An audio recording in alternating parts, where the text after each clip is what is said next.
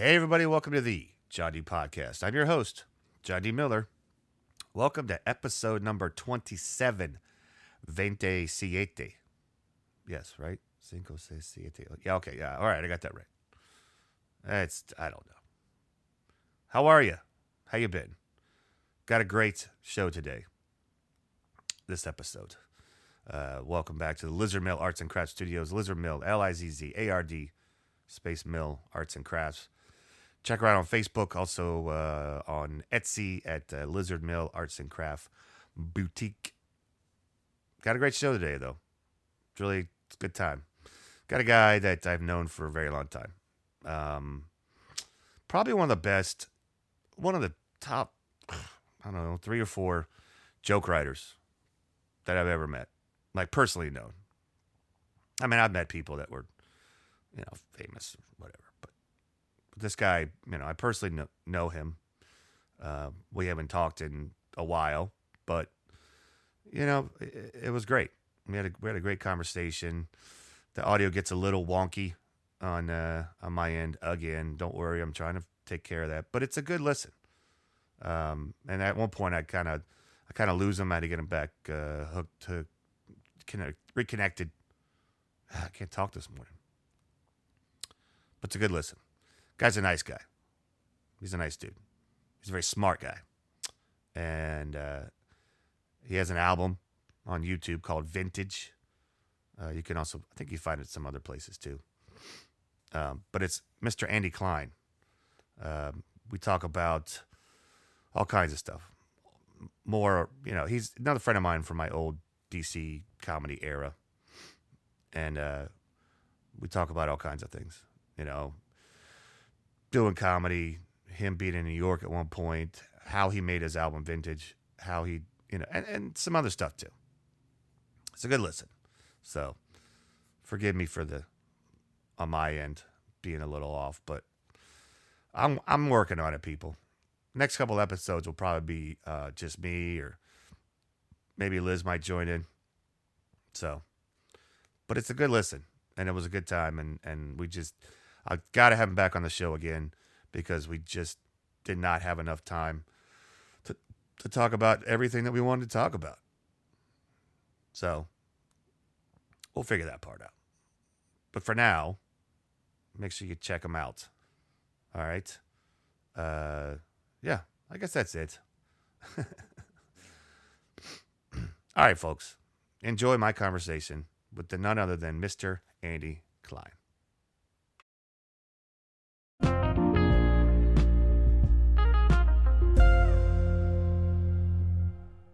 All right. All right, there he is, right? Yeah, so far so good. All right. Ladies and gentlemen, please welcome to the show Mr. Andy Klein. Thank you. Thank you. Um, Yeah. Welcome to the Lizard Mill Arts and Crafts Studios, which I always I was telling my wife earlier, you know, I gave her exclusive naming rights to the studio. But if something happens tomorrow and they call us, it's going to be the Ziploc freezer bag Arts and Crafts Studios. So so is this like an arts and crafts uh, little space in your house that you also go to to record the podcast? Uh, no, the art, the arts and crafts part of the of is actually outside, just outside the studio. But the the the studio is actually in a big storage room, so it's, okay. uh, which is also uh, so it's it's how would I describe it? It would be like uh, one third studio, two thirds uh, random shit. Oh, okay. But is the one third growing? Is it going to be one half at some point? um, that's that's the that's the goal. That's the goal. One day when your wife's not home? Yeah. Uh, but ladies and gentlemen, so please welcome to the show, Mr. Andy Klein. This guy's uh, a guy I've known for a long time. I always do an intro and like a little outro, as I call it, type of a thing. But uh, dude, welcome to the show, man. It's great. You know, I, I know we haven't uh, talked, but I've known you for years. Yeah. Um, you're you're a great comic. Thank you. Um, you're yeah. Um, and we'll you know we're gonna talk some stuff. Um, but but go ahead and tell my listeners, all twelve of them, That's more than that. I just always joke that it's. Um, Yeah. But it's. Uh, but tell my listeners who Andy Klein is, where you from, what you do. Well, I'm a stand-up comic, and I'm from Northern Virginia. Leesburg is where I grew up. Right. Um, I've been doing comedy since, well, I have two start dates. I have 94 is when I first first started, but I kind of did it like as a hobby. I wasn't really committed, you know. And then in 98, I got back into it for like for real, you know. Right. And I think that you did you start in 98? Yes. I. Well, yeah, I did. I started '98. Yeah, I, I think second or third time I ever did like a the open mic at uh, Wiseacres. Yeah. um, or somewhere around there. One of those places It was the f- first time I ever met you. Yeah, well, so what time of year was it in 98? I was thinking about that, like when all that came together. Remember, like, was it summertime or fall or when, when did you start? Yeah, it was it was, it was sometime warm. Yeah. I, I definitely I definitely remember standing outside talking to uh, a couple people. Birbiglia was one of them and stuff like that. And I definitely did not have a jacket on. So you know, Right. so Yeah, he was coming around around 98 too, yeah, Birbiglia. Yep. Um, because that open mic was the like that when I got back into comedy, that Wiseacres Wednesday open mic was like the only game in town, really. yeah, Yeah. The scene wasn't that big, so everybody went there. We all just kind of converged. And yeah, I remember like all these people starting comedy at like the exact same time. right, Because when I was doing it back in 94, it wasn't like that. Like it wasn't, it didn't all come together that way. It was just like a bunch of lone wolves, a few groups of friends, but I don't know, it was all fractured. And then suddenly in 98, it's like all these people about the same age from about the same area were all starting comedy together. And me, I had already, already done it, but kind of restarting comedy. It was kind of a, it was a unique thing. I, I remember telling people back then, like, guys, it's not usually like this. You don't suddenly have like 10 new friends your age that you have all this stuff in common with, you know? yeah. It, it was a crazy time. It, you know, it was one of those things, and I, you know, I've told stories on the other episodes where, and I've talked with other comics. Like it, it was really, I don't know. I at at, at that point, it was really kind of like the Seattle grunge scene of comedy for like for DC. Like it was really like there was so many good comics. Like I mean, Aaron Jackson, Mike Birbiglia. Like it was just, it was crazy, man. It was really crazy. Yeah. And everybody was coming through Wiseacres. Yep. Um, I, I mean, it's it's kind of like these days, it's kind of an embarrassment of riches for young comics because it's a lot more shows. We're kind of in a boom right now, but back then, it was literally just one open mic every Wednesday, and then if you wanted to go to Baltimore, you could maybe get on at Winchester's on Thursday. if you wanted to, which I mean, that mic was pretty good for a little while, but then that window kind of closed and it wasn't that great anymore.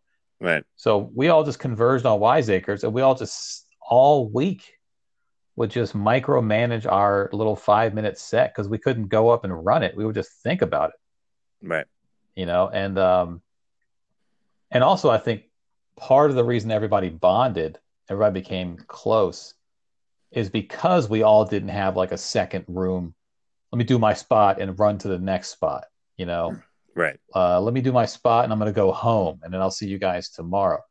We only had that one night, so we never wanted that night to end. So like every Wednesday, get there at like seven, seven thirty. Show starts at eight. Hang out the entire show. Stops at ten. We weren't going to go home. That's crazy. So go across the street to Mr. Smith's or go to Silver Diner first, then go to Mr. Smith's. Stay there until last call. Right. After last call, stand in the circle, that comedian circle yep. stand in a circle in the parking lot for like another half hour. Cops driving by slowly, checking Yeah, us out, like- what we're doing. What are these guys doing? Like we're just hanging out, being funny. They're like, all right, Yeah. I guess Uh, nobody has any guns, right? Yeah, we're good. Don't worry about We're it. just riffing, officer. We're just out here riffing. And uh, because we were so starved for any kind of, you know, comedic interaction, it became a whole thing. Wednesday was like a like a seven hour night, you know. Yeah. Yeah, it was. Yeah, And so a lot of our growth as comics came off stage because we were only we were only doing five minutes, five six minutes on stage, Yep. but we're in the back.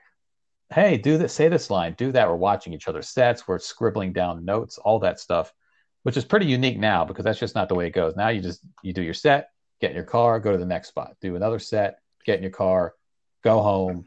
If you didn't hang out with anybody, doesn't matter. You're going to see him tomorrow. We're going to see him three more times this week. And for us, that was like it. Everything was concentrated on this one night, you know, at Yeah. Wiseacres. Yeah, it was. And you know, and one of the things was I would say is that, you know, some of my best memories and some of my best growth as a person Yeah. was when was doing Wednesday nights at Wiseacres and just doing the open mics and the people that I got to hang out with with you, um, Rob Mayer, you know, Yeah. you know, just Mike Payne, obviously my buddy Tom Handcuff. Tom Handcuff. That's his voicemail. I always make fun of him. Um, but it's just, you know, Chad Heft. It was just, uh, it was just days of just, you know, just like, this is the fucking, you know, it was so weird to have something where it's like, okay, your highlight of the week is a Wednesday. Yeah. right. it's, like, yeah, Wednesday's my best night. Don't talk to me on a Saturday. Fuck you. and most of us didn't have like uh like a like a day job in an office Right. you know so we could stay out till two three in the morning Yep. even the the few people who had like a day job in an office would still stay out until two or three in the morning Yeah. and it was just suffer Wednesday. the next day It yeah was, just, it was just a Wednesday. i mean you know when you're 23 24 you can operate on four hours of sleep it's no big deal you know you're like ah screw it so Oh yeah. No, nowadays it's like if I don't get a good sixteen, uh, I'm I'm not good. Right exactly you go to sleep when it's dark you wake up the next day when it's dark you're like all right that's Yeah, i'm refreshed fuck it, I'm good.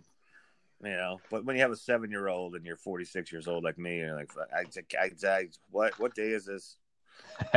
Which is Oh, funny because my son took a nap today.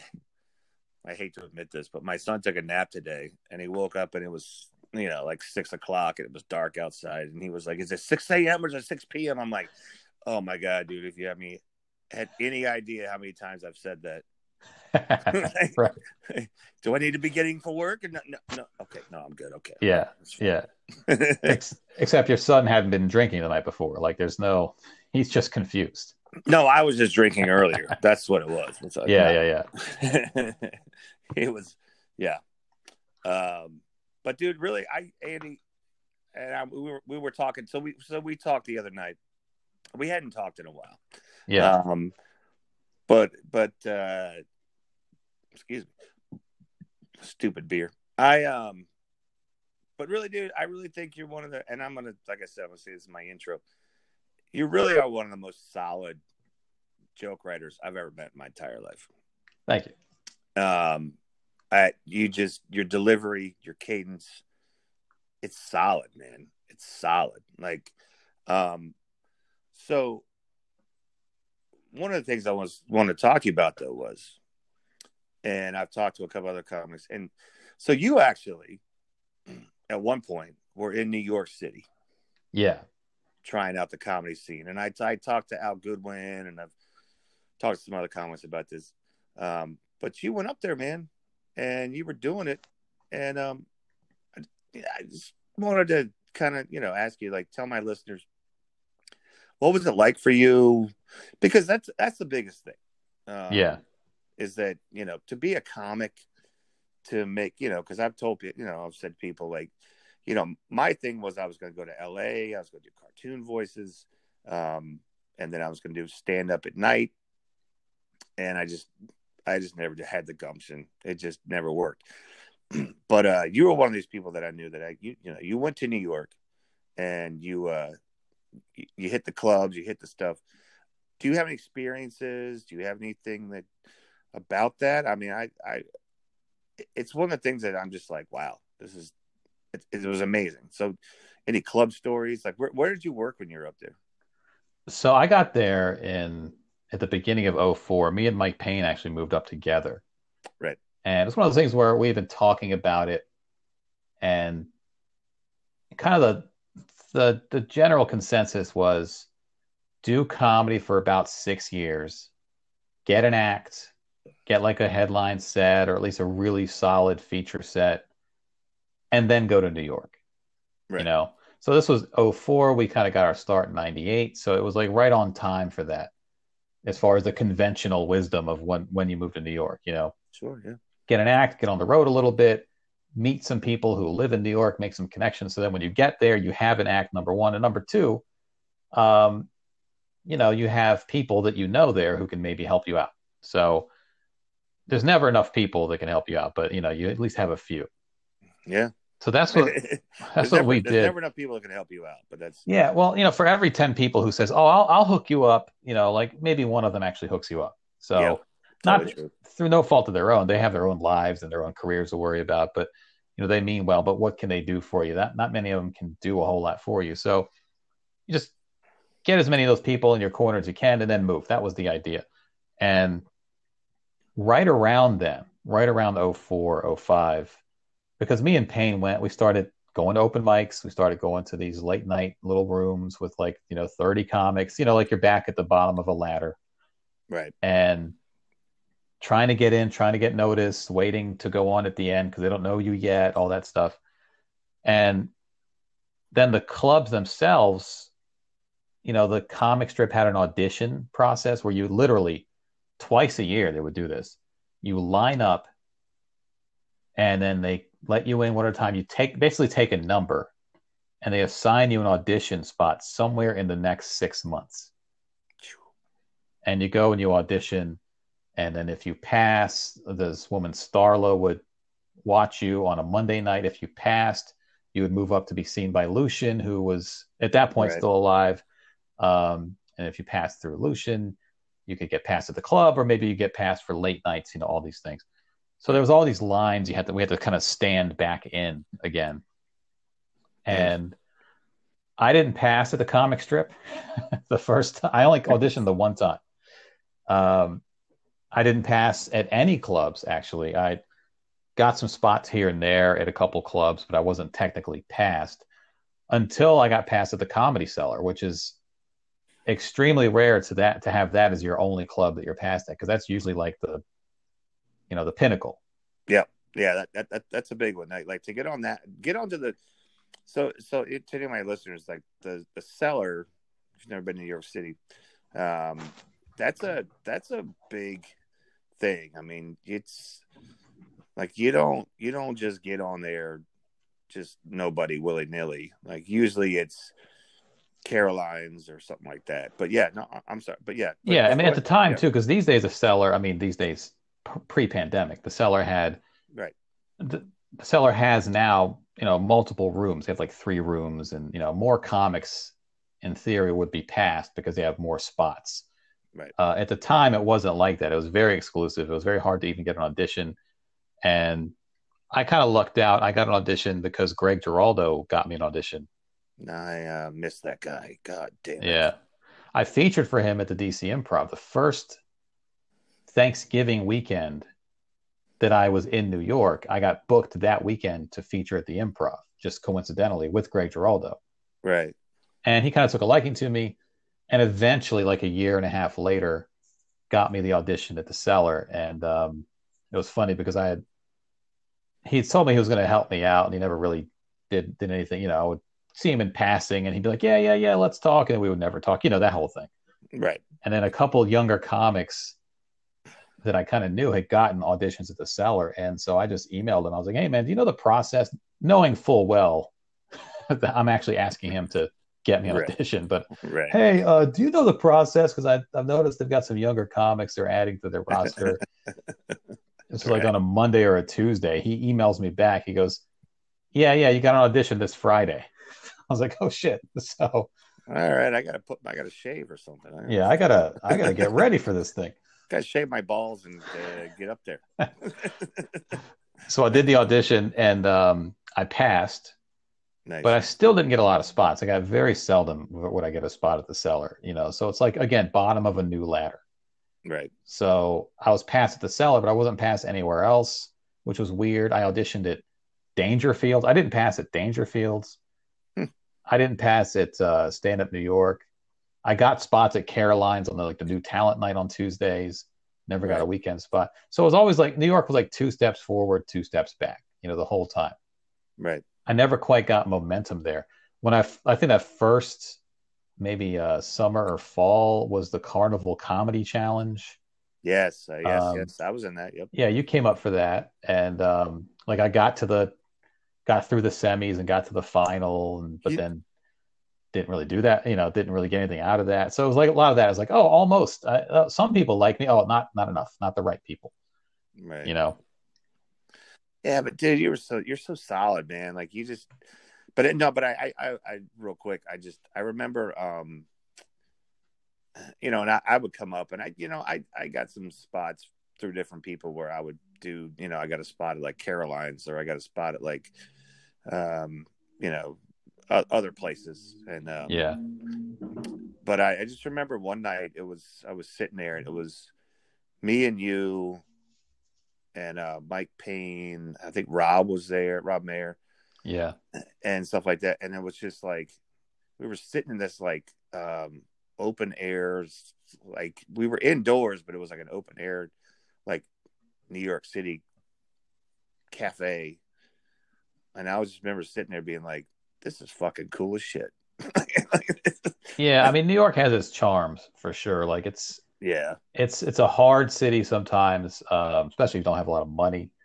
And yeah, oh, also it's a I mean if you have money it's a whole different city. And also if you if you like to drink and go to bars and restaurants, which I don't, I'm not a drinker. So again, it's a different city for you. There's more for you there than there was necessarily for me. But Well, it was just funny because I remember that night, like, uh, remember we were all sitting in that little cafe and whatever, and then I went and met back up with my buddy Tom Handcuff, yeah, and um, we went, we went out drinking, and then because he was hanging out with his friend who worked at a bar that lived lived in New York, and uh, I just remember being at like five o'clock in the morning. We were like, okay, I need to go to sleep now, and there was some dude banging on the uh, grocery store at the like the ground floor of her apartment building, being like, "Hey, can a, can a motherfucker get some Cracker Jacks?" And I'm like, "Jesus Christ! All right, I'm out of here."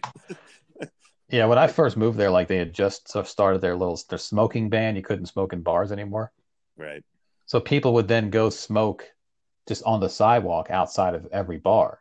right, But all those buildings, there's people living above you. There's like these are apartment buildings with like a bar on the ground floor. So all these people who live there would be pissed because all these people now are out on the street, all these smokers, you know, riffing. They're out standing in a circle doing that stand in a circle thing. So I remember there were some stories about like, oh yeah, we were outside of a bar smoking and someone from like the fifth floor just threw a bucket of water on our heads.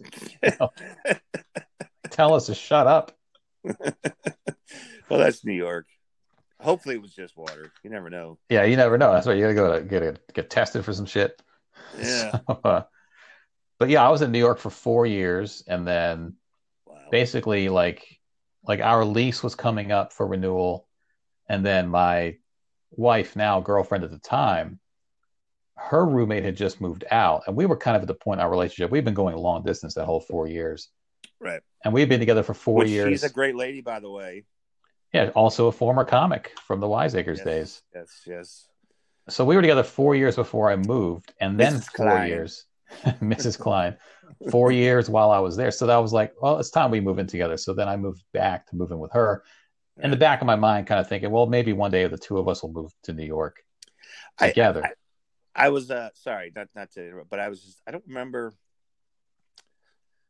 I don't remember well, I, I don't want to say her first name because I don't know if she wants to be on the podcast mentioned, but it was she wanted it said one way or the other, and I don't remember which one it was, but uh like you know what I'm saying? Like it was like the condensed for like for instance, my wife yeah, is named Elizabeth, but she goes by Liz most of the time. So yeah. My wife, um, for just for argument's sake, hypothetically, is named Elizabeth, right. and she does not like the any shortened version of that.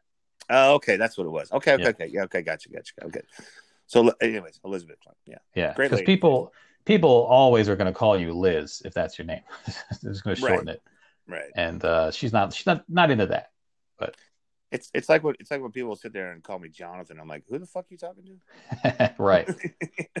you know. Um. Anyways, I'm sorry. So so so what? Why? So okay. So you you moved back from Northern Virginia. Yeah, moved back. I mean, I was in New York when I got to New. York. Big Al was there. Yep. Um, he was there for like a year, like sort of overlapped, and then uh, some other DC comics kind of moved up toward the end, overlapped.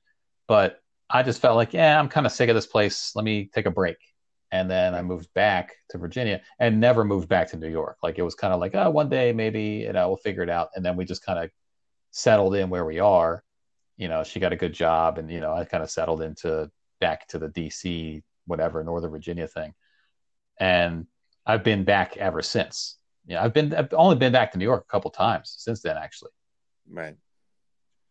Well, Yeah. maybe, but but but no, but but the thing is, is that at least you gave it a shot, and that's what I give you credit for. And um, you know, it's one of those things where it's like, hey, you go out there. It's like you know, when I went out to L.A. a few times and stuff like that, and I went to New York a few times, and I hung out with some people that I knew up there, and it's like, you know, he's it, it's not for everybody.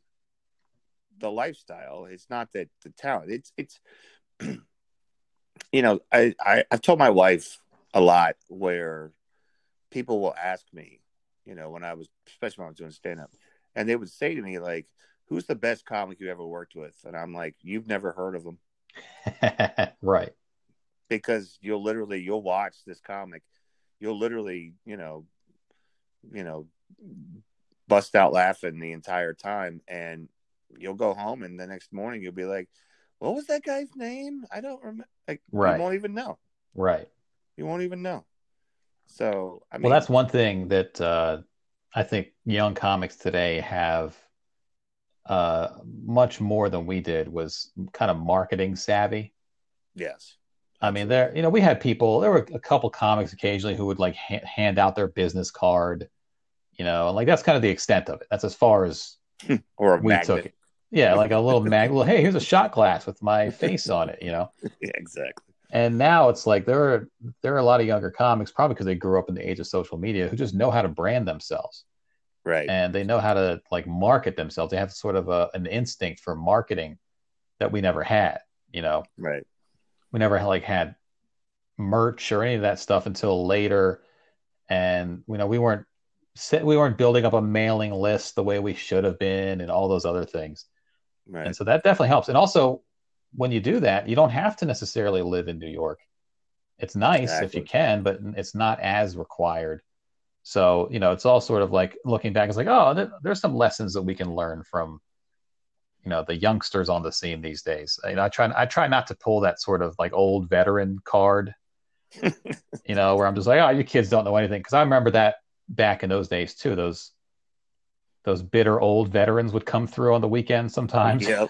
at Wiseacres and tell us, supposed to be white, but it's kind of off yellow. yeah, well, you could tell, man. They're sort of in give up mode, and they're all they're kind of crusty, and they look ten years older than they are, and and I mean, I, I worked with the disgruntled clown once, Oh my god. and uh, like he was he was like, hey, let, let me take you out to lunch. I'll tell I'll tell, tell I'll tell you all about comedy, and like I'm like, ah, that's all right, man. Yeah, like I'm good. I don't want to go to Subway, and I don't want to hear you talk about comedy. Yeah, but it's like you know they they want to they want to get the young comics and tell them how the real comedy goes. You know, what's the real shit.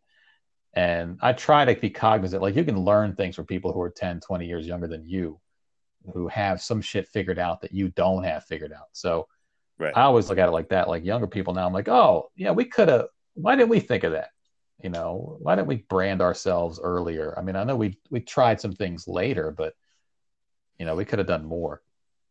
Yeah, it's it's like uh, you know, I you know, you know, and I were talking the other night, and uh, I was telling you my story, which I won't rehash the whole story now, but uh, about the time that I was trying to do a spot out at a club in L.A. and they're like, "Yeah, uh, this guy Dane Cook's gonna do a set," and he was supposed to be like twelve to fifteen, and he did like forty five, and yeah. destroyed the room. And I'm just standing there as like young comic, just like, what the fuck do I do with this? and then, and then I'm sitting there, and like two or three years later, all of a sudden he I mean he he was blowing up anyways, but I just read this whole story about how he literally um he paid like eighty thousand dollars or something like that. And don't don't quote me on that, listeners. I don't know, but um yeah, he paid a bunch of money and just did a bunch of Facebook's ads and boom. Yeah, I think the the legend of Dane Cook was like he was very savvy marketing wise, first of all. Yeah. And the Yeah. internet and social media especially was so new that, you know, a lot of people didn't know that it could be a tool. We just thought, Right. oh, I got a top eight friends. It's MySpace. You know, look, I made glitter go across my screen, you know, whatever. and he was what you could do for a while. I think it was on the MySpace days. Yeah, it was MySpace. Yes, you're Yeah. right. Correct. You could search you could search for friends just by zip code. Right. And if he was going to be in a city, this is what I was told. I didn't I don't know this for firsthand, but he would search by zip code and just message all those people. Anyone who's sort of, you know, younger, you know, maybe he felt like was in his audience. Hey, uh, I'm going to be at the such and such comedy club. It'd be great if you came out. And he like built relationships and, you know, put out cards on all the tables for people to, you know, go to his website. He spent all this money on a website. He spent like, again, legend has it, like 25 grand on a state of the art website, which again, back then you had to have someone build your website. You had to know how to build a website. And Yeah, now you yeah, just go to Squarespace, you just drag something over and you're done. Right. Um, yeah. I, I've looked at it and I'm just like, this is easy. And then uh, I remember years ago, my friend was literally had a business building websites. And then, you know, five years ago, he's like, yeah, I got no work. right. It's like, yeah, because because they fucking fixed it. That's why Yeah. No one needs you. You're obsolete now. Uh, We can all build websites. Yeah, we figured And- it out. Yeah, you're not special. so, uh, and so I think he was ahead of the curve on that too. And he was playing colleges, and college kids are a little more savvy about social media themselves. And so he's building up a fan base that way. And then every other comic in the world tried to do the same thing, Right. but it was too late. Like it was, he had already done it. And so then Facebook comes along and Twitter comes along, and some people get big on Twitter, and some, everyone else tries to catch up to that person. And Some people get big on now TikTok, and everyone's trying to, oh, this is how you get big on TikTok. But there are certain people who figure it out before everybody else. Yeah, it's funny. Like I, I sat there the other day and like uh, I turned like you know I when I turned on my my phone was already on, but I I looked at my phone and I had a notification that three people that I know personally were following me on Instagram, Yeah, yeah, and I'm like, I'm never on Instagram. What the fuck did this? I mean, like I'm on there. right. I, te- I technically have an account, but I'm like I don't ever post shit on there, and they're just I'm just like, all right, well, good for them. Like, I don't- And if the thing, if you want to build an audience, you got to post relentlessly. Like you have to love Yeah. it. You have to really have a passion. And like for me, I can't. Like I've put up Facebook. I, I I've I've done a sponsored like a two minute video of me doing stand up. I've done like a sponsored post on Instagram where you pay like, you know, thirty five bucks or whatever. And yeah, it got like four thousand hits, more than it would have by far. You know, the, if I didn't do that. But you know there are people who know how to work the algorithms and they know all the all the ins and outs how to put a title on a video that makes it intriguing for people to click on. Like i'm one of the things that was to my benefit early is to my detriment now which was early it was like i'm just like a purist about the jokes man.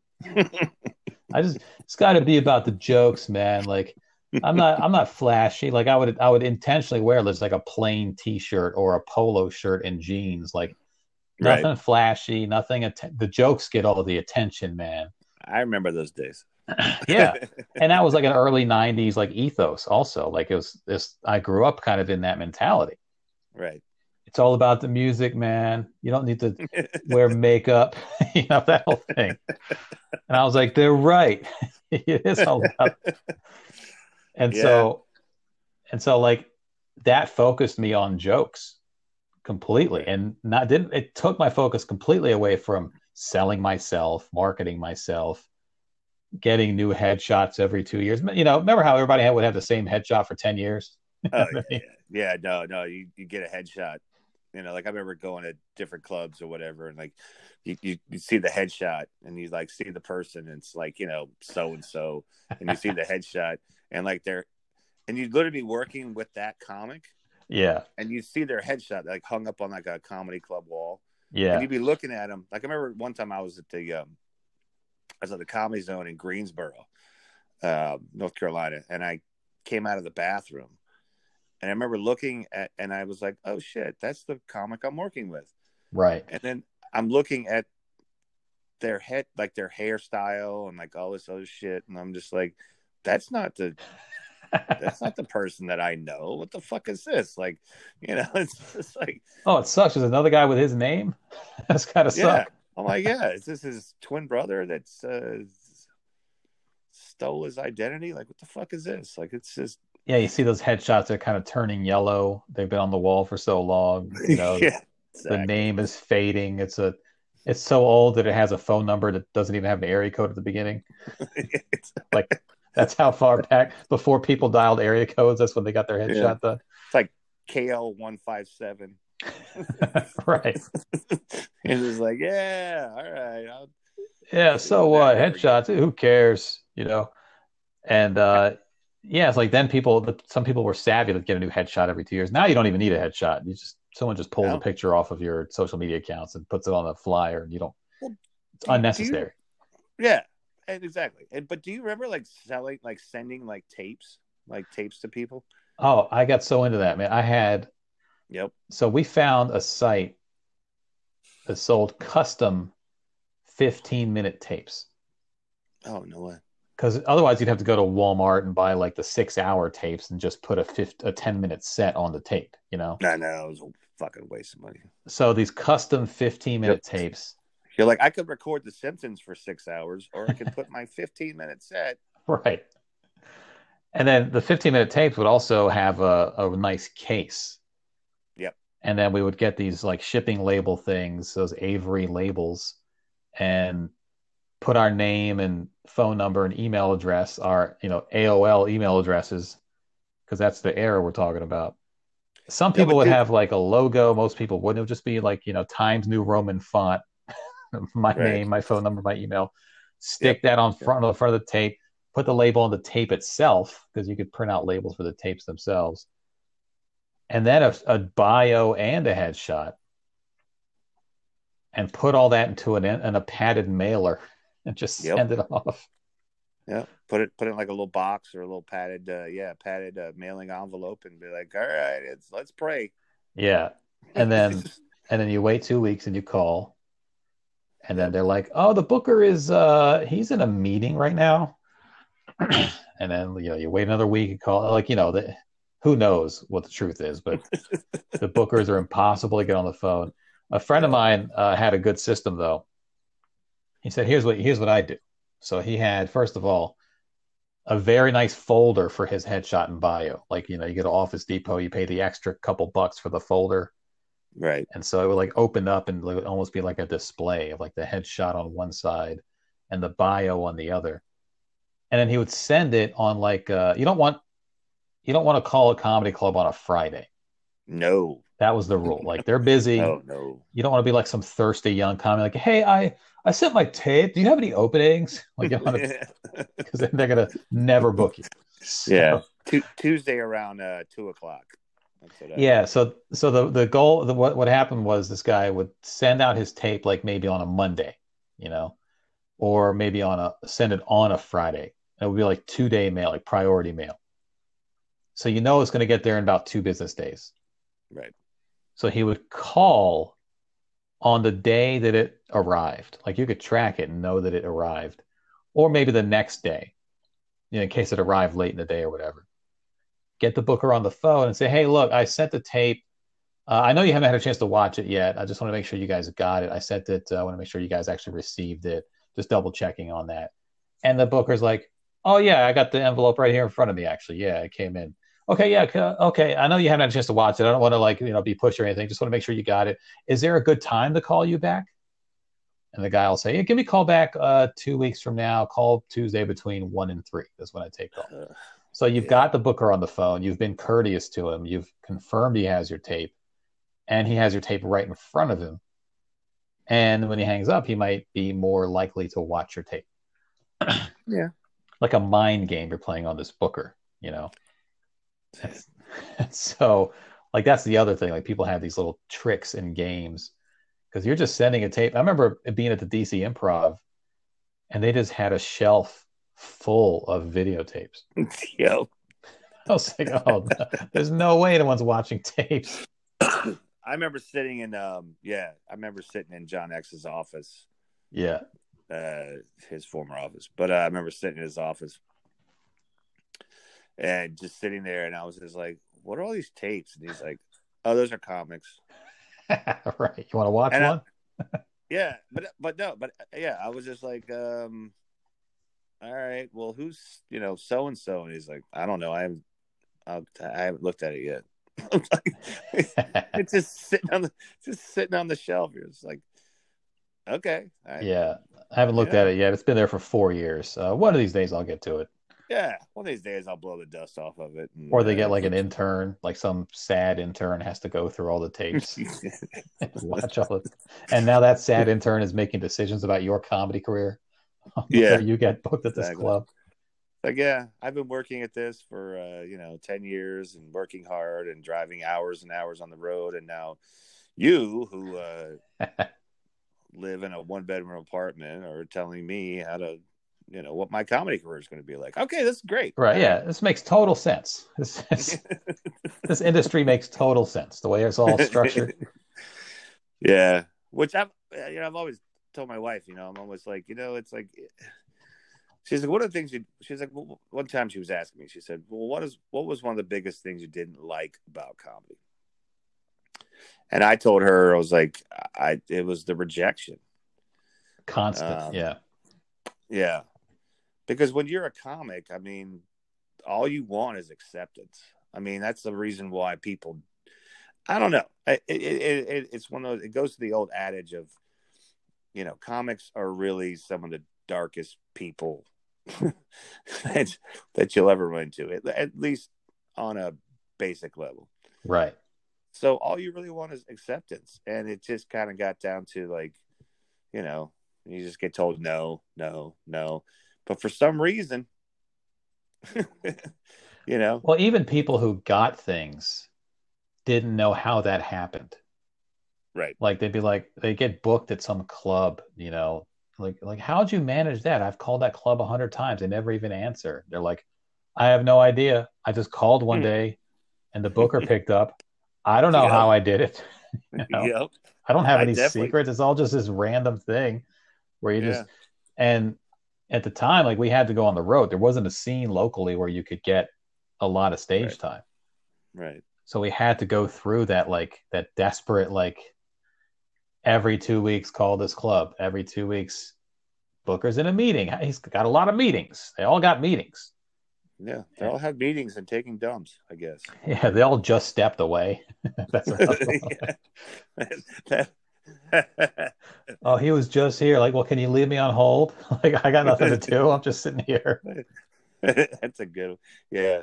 I don't know how many times I call the club like, oh, he just literally just stepped out. Hold, can you can he call you back? And you're like, fuck. All right. Well, he he apparently steps away a lot. Do you, would you pay him for that? Like, Right. Jesus Christ. Like, There's another. He took three lunches today. Like, what's going on? Yeah. He's at lunch again.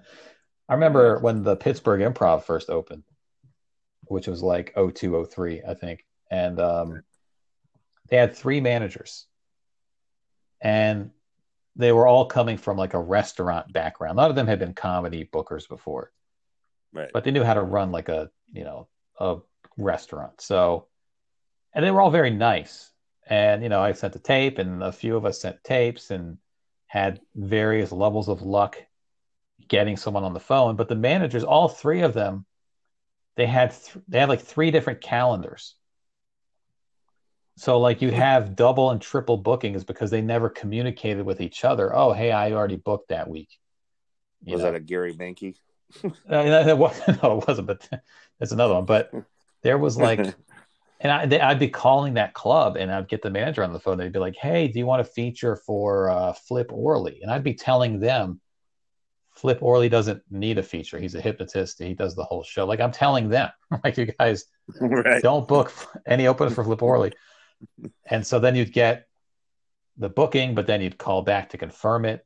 And turns out the other manager had booked someone else, and the third manager had booked someone else. And, you know, it was just the whole thing. Like, I, I think Rob actually drove to Pittsburgh Yeah, I think yeah, I think he was one. Yeah, and I got there and found out that they had double booked that he wasn't officially confirmed based and i think he had actually con- called to confirm like a week before because he always had to call to confirm right. and he still drove all the way out there and they didn't have him on the books you know like just and what do you got just that sad drive home you just get back in the car turn on some sad music and well okay that was fun Country road, take me home. Right. It's just like fuck me running, Jesus. the whole drive you're like why am i even doing this what am i doing Yeah, but that's how it was. I mean, you know, you you you just be out on the road. I mean, but that's that's the thing.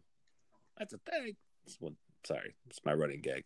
Um, but it's one of those things where you know, like you'd be out and you'd just be on the road, and you know, a lot of people sat there and were like, well, you know. And I talked to some comics who are like, you know, if you want to be in comedy, you got to move to New York. If you want to do this, you got to move to LA. And yeah you know, and and like I I considered moving to LA at one point, but um, but I I really I cut my teeth on the road. I mean, I you know driving ten hours to Johnson City, Memphis, Tennessee, something like that, and then on a Friday, and then turn around driving ten hours home, and it was a you know for a hundred bucks. Yeah. Yeah. Yeah. Yeah. Maybe two hundred. Maybe 200 but then you got gas and you got to stop for food two or three times yeah exactly. So yeah so you came home with like eighty bucks. Yeah. like, 80 bucks. like all right well this sucks but but hey i'm doing what i love. Yeah i mean that's that's the thing like that's uh these days the scene especially in dc but i think a lot of cities like the road has kind of dried up a bit. That that particular type of road gig. And it's Right. more well, focused especially now but yeah yeah. yeah pre-pandemic even but it was like it's focused more on the cities and Yep. cities had these growing scenes as kind of a boom so if you're a comic in dc you can get on stage seven nights a week some nights more than once Yeah. and with crowds like it was pretty rare for us to have crowds outside of the wiseacres shows and um you know you don't have to do that to yourself you know right, on the flip side, you're only doing five or ten or maybe fifteen minutes. You're never getting that half hour, you know, you because that was that was part of the allure. Like, okay, I'm gonna drive six hours, but I'm getting a 30 minute set. right That's- instead of doing showcase shows Yeah, I'm getting a 30 minute set. I'm learning how to be on stage for a long period of time. But the sacrifice, and that's the other thing too. Like, you don't even know if if you're gonna be a comic yet. You know, like you're like, I'm trying this out. I think I'm good at, but the only place to get more stage time is on the road. So we were all structuring our lives. Like I delivered pizza, Rob delivered pizza, um, Chad worked in a warehouse. Like uh, you know, Andy Campbell waited tables. Like all these Yeah, flexible waited- jobs. waited tables yeah Yeah, you waited tables, all these flexible jobs, Yeah. so that you could go out there and figure out if comedy is for you. Like we didn't even know if comedy was for us yet, and we were already restructuring our lives for comedy. Right. And you put everything on hold. You know, you you don't have a 401k, you don't have health insurance, um, you're not saving any money because you're you know, any, every time you get a gig, you got to take off of your hourly job, which loses money at the job. Right. Racking up a million miles on your car, you know, like right becoming that crusty road guy. you know, you see it. yeah exactly because that crusty road guy and telling your girlfriend like "I- i'll be back when i'm back i don't know when that's going to be all right i'll uh, all right. catch i a love you catch, yeah a, whatever catch a glimpse in the mirror. You're like, I don't look like my headshot now. You know? so, and so it's like, and it, it can become unhealthy because the lifestyle. There's more drinking. There's drug use. There's all these things, Right. and you're like two years into the comedy. You don't even know if, like, you're still in the phase where you're trying to figure out if this is for you, but you've you've got this gap on your resume now. You have no no money coming Right. in. You've got no retirement. You've got no health insurance. So you're an, a less healthy person, you know. But right we had to do it. Whereas now, even though you don't get the 30 minute sets, You can keep your day job. You can bank some money. You, you keep your health plan. You can get something that transfers you to New York if you have an office job or whatever. And so there, you're you're a more healthy person. At least you have the opportunity to be a more healthy person, you know, now. Yeah. And if you're a young comic, you don't have to, you know, see yourself turning gray prematurely because of the road because that'll wear that'll wear you down. Those road gigs, man. Like I've had oh, I didn't do a ton of them because I didn't do well on the road. But it's the worst, man. You go and you you bomb well, and then like some fucking some hacky guitar comic comes up to headline and just levels the room, just destroys that room. Yep. And then you got to drive home thinking about that, you know, five hours, six hours. So yeah, I, I that was that was one reason why I stopped doing comedy. I mean, that's one reason why I kind of because I kind of got out of it because I wasn't living in New York, I wasn't living in L.A. Yeah, I was doing all these road gigs, and I was just getting yeah, and it was you know either hack comics coming up, you know, like you go out there and you do, you know, as most original material as you could possibly do, and then you have these people that they come up and they they're doing you know, guitar shit, you know, where they change the words to, you know, it's, yeah, yeah. They don't write the song; they change the words to the song. And they think they're fucking brilliant, right? Or, you know, you get these hacky comics that you know they go up behind you and they're just literally. Like I remember one time I was in Birmingham, Alabama, at the Stardome, and this guy just, he wasn't even the freaking. I was the feature. He was the MC. He went out, and it was literally like Eddie Murphy, Richard Pryor, like. and it was just that's that's all I did.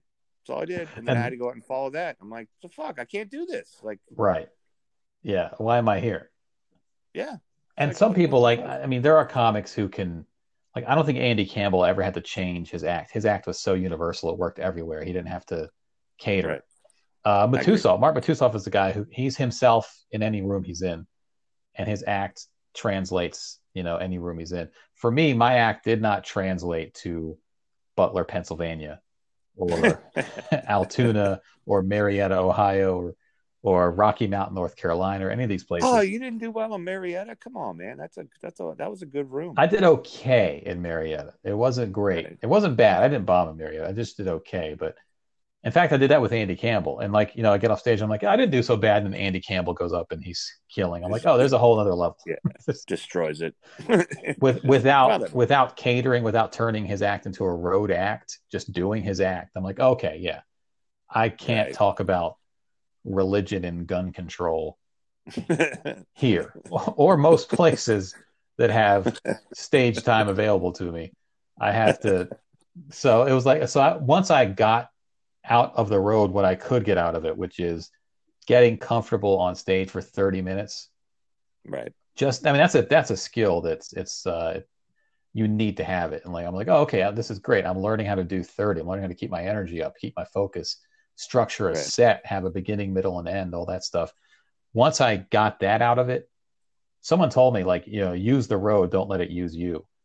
And once I right. started realizing, like, okay, I'm not getting anything else out of this because for me to do well here, I have to change my jokes. I have to make, have to dumb them down, more dick jokes, um, change a bunch of references, and I'm like, I, I don't want to do that. So I pulled back. I did a, you know, did a bunch of, you know, the Pennington gigs and yeah, some Bix gigs and you know those kinds of things.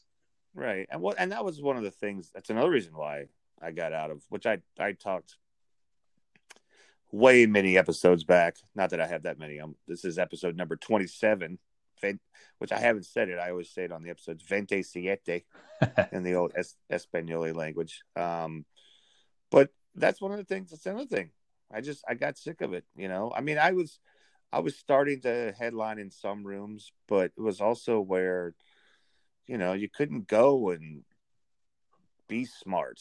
You had right. to, you know, it's like the old joke where, you know, you're, you're you're shaking jing, you know the jingly keys in front of the audience you know right shiny metal objects and you're just that's what they like you know and it's like i don't ugh. and anyone can do that and it's like you're not yourself anymore and so yeah. and that's the path though when you're that person who like you know at 25 26 27 stops the day job puts all these gaps in their life gaps in health insurance gaps in savings gaps in retirement money gaps in everything.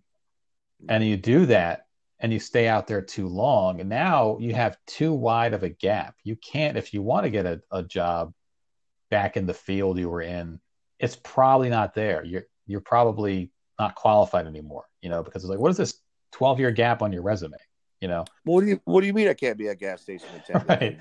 I know how to i know how to program dead computer languages you know so so you're what sanskrit is right so you're stuck and you're, you're stuck in that situation so that's why some of those people have to stay on the road even after they started to get bitter and jaded and Yeah. started to hate comedy because they don't really have anything else and so those guys would come through wiseacre sometimes and we'd go we, we used to ha- we used to start our night on a friday and saturday at wiseacres let me stop in there Yep.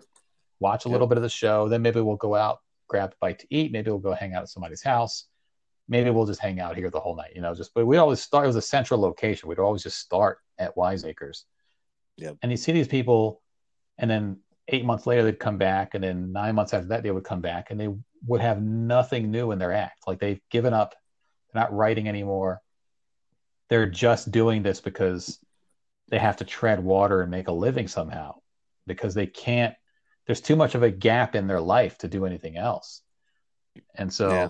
once you start seeing that it's like yeah that's unhealthy. Like you know to do that to yourself is unhealthy. So it's what happened what's happening now is great if you're a young comic. Like if, we were just starting out now it'd be this it's an embarrassment of riches. There's so many shows so many enthusiastic crowds but there's no money because it's all like free shows you know so yeah. it's like an unpaid comedy boom you know so it's like back then you could make a little money but that would actually kind of put you in a corner because now you're relying on that money to pay your bills and you have to drive to johnson city and paducah and all these places. Oh my god i've been to paducah. Oh my god. I never went. Oh, I- I, I never took the paducah gig but i heard about it. I yeah i was there it was uh it was interesting um but I did I get I did get to spend a great weekend with the the late great uh Spanky Brown. So oh, okay that's cool yeah, yeah, he was a he was a cool dude. It was funny. I got to watch him sing uh well got to watch a large black man sing country karaoke. Um so that, it was it was it was surreal. I guess I just probably about the best way I would describe it. yeah yeah So, but um, okay. So, um, we got a, some more things. But we yeah, we've been going off. Jesus Christ, fifty-four minutes. All right. Um. So, well, we were talking about. All right. Well, well, let's let's do this first. yeah Um, let's talk about you have a podcast. You were a co-host on a podcast. Yeah, uh, three guys on. The word three, Yeah. if you're looking it up, is three guys on. Um, Yep. Again, not a very marketing savvy name. right. When we started it, it was me, Randolph Terrence, and Tim Miller, three Right. DC comics. And we were like, oh, three guys on, just three guys on a topic. Every week we have a, t- a topic we throw around. And now it's just we don't we we abandoned the one topic thing after like four episodes ten years ago. Um, Right. But it turned out that like all these other podcasts had three guys on in their name. It was like three guys on a deck, three guys on a boat, three guys on my couch. Like was all these, and they're all like gone now. But it, like again, it's like oh, we should have like thought about a catchy name, you know, for the algorithms. But um, right. but yeah, anyway, we we we're still doing it. It's ten years later. We just we just did episode nine hundred and seventy six, I think it is. I was gonna say, yeah, you guys started when 2010 is what you were telling me the other day. Yeah, early 2010, like the f- uh, first part of 2010. Our first episode was published on January 12th, 2010. I think we recorded it about a week earlier. And then they just left it up to me like, hey, uh, go find a site that hosts podcasts. And I like spent the week trying to figure out how to publish a podcast, you know, Right. because 2010 it wasn't all that easy. But um, yeah, we've been going steady since then. Tim was our third person for a few years, and he kind of dropped off because he started he had a kid and he had some stuff going on. So now our third Yeah. person is just we rotate, and you know we have a, a few like rotating guests that come in. Okay. you know, from uh, week to week. So it's good. We have, and then we have a Patreon now. So we've got a, we built a thing. We got a thing going. So, so what, what do you? What is your, like, you know, what is your content usually normally? Well, it used to be, I would say it used to be what we started at, started thinking about was probably what a lot of comics think about. You know, that post show hangout at the diner, you know, where you just have the funniest conversation you've ever had or just these really interesting conversations. So we were like, let's record just us hanging out like that. And it's turned into now lately it's been more social commentary level, you know, political type stuff, and then also jokes too, or comics. Uh, but a lot of current Yeah. events, what's going on in the world, and especially lately with the election and all that, it's, it's just it got so heavy this Oh, year. we're gonna we're gonna get to that. Right.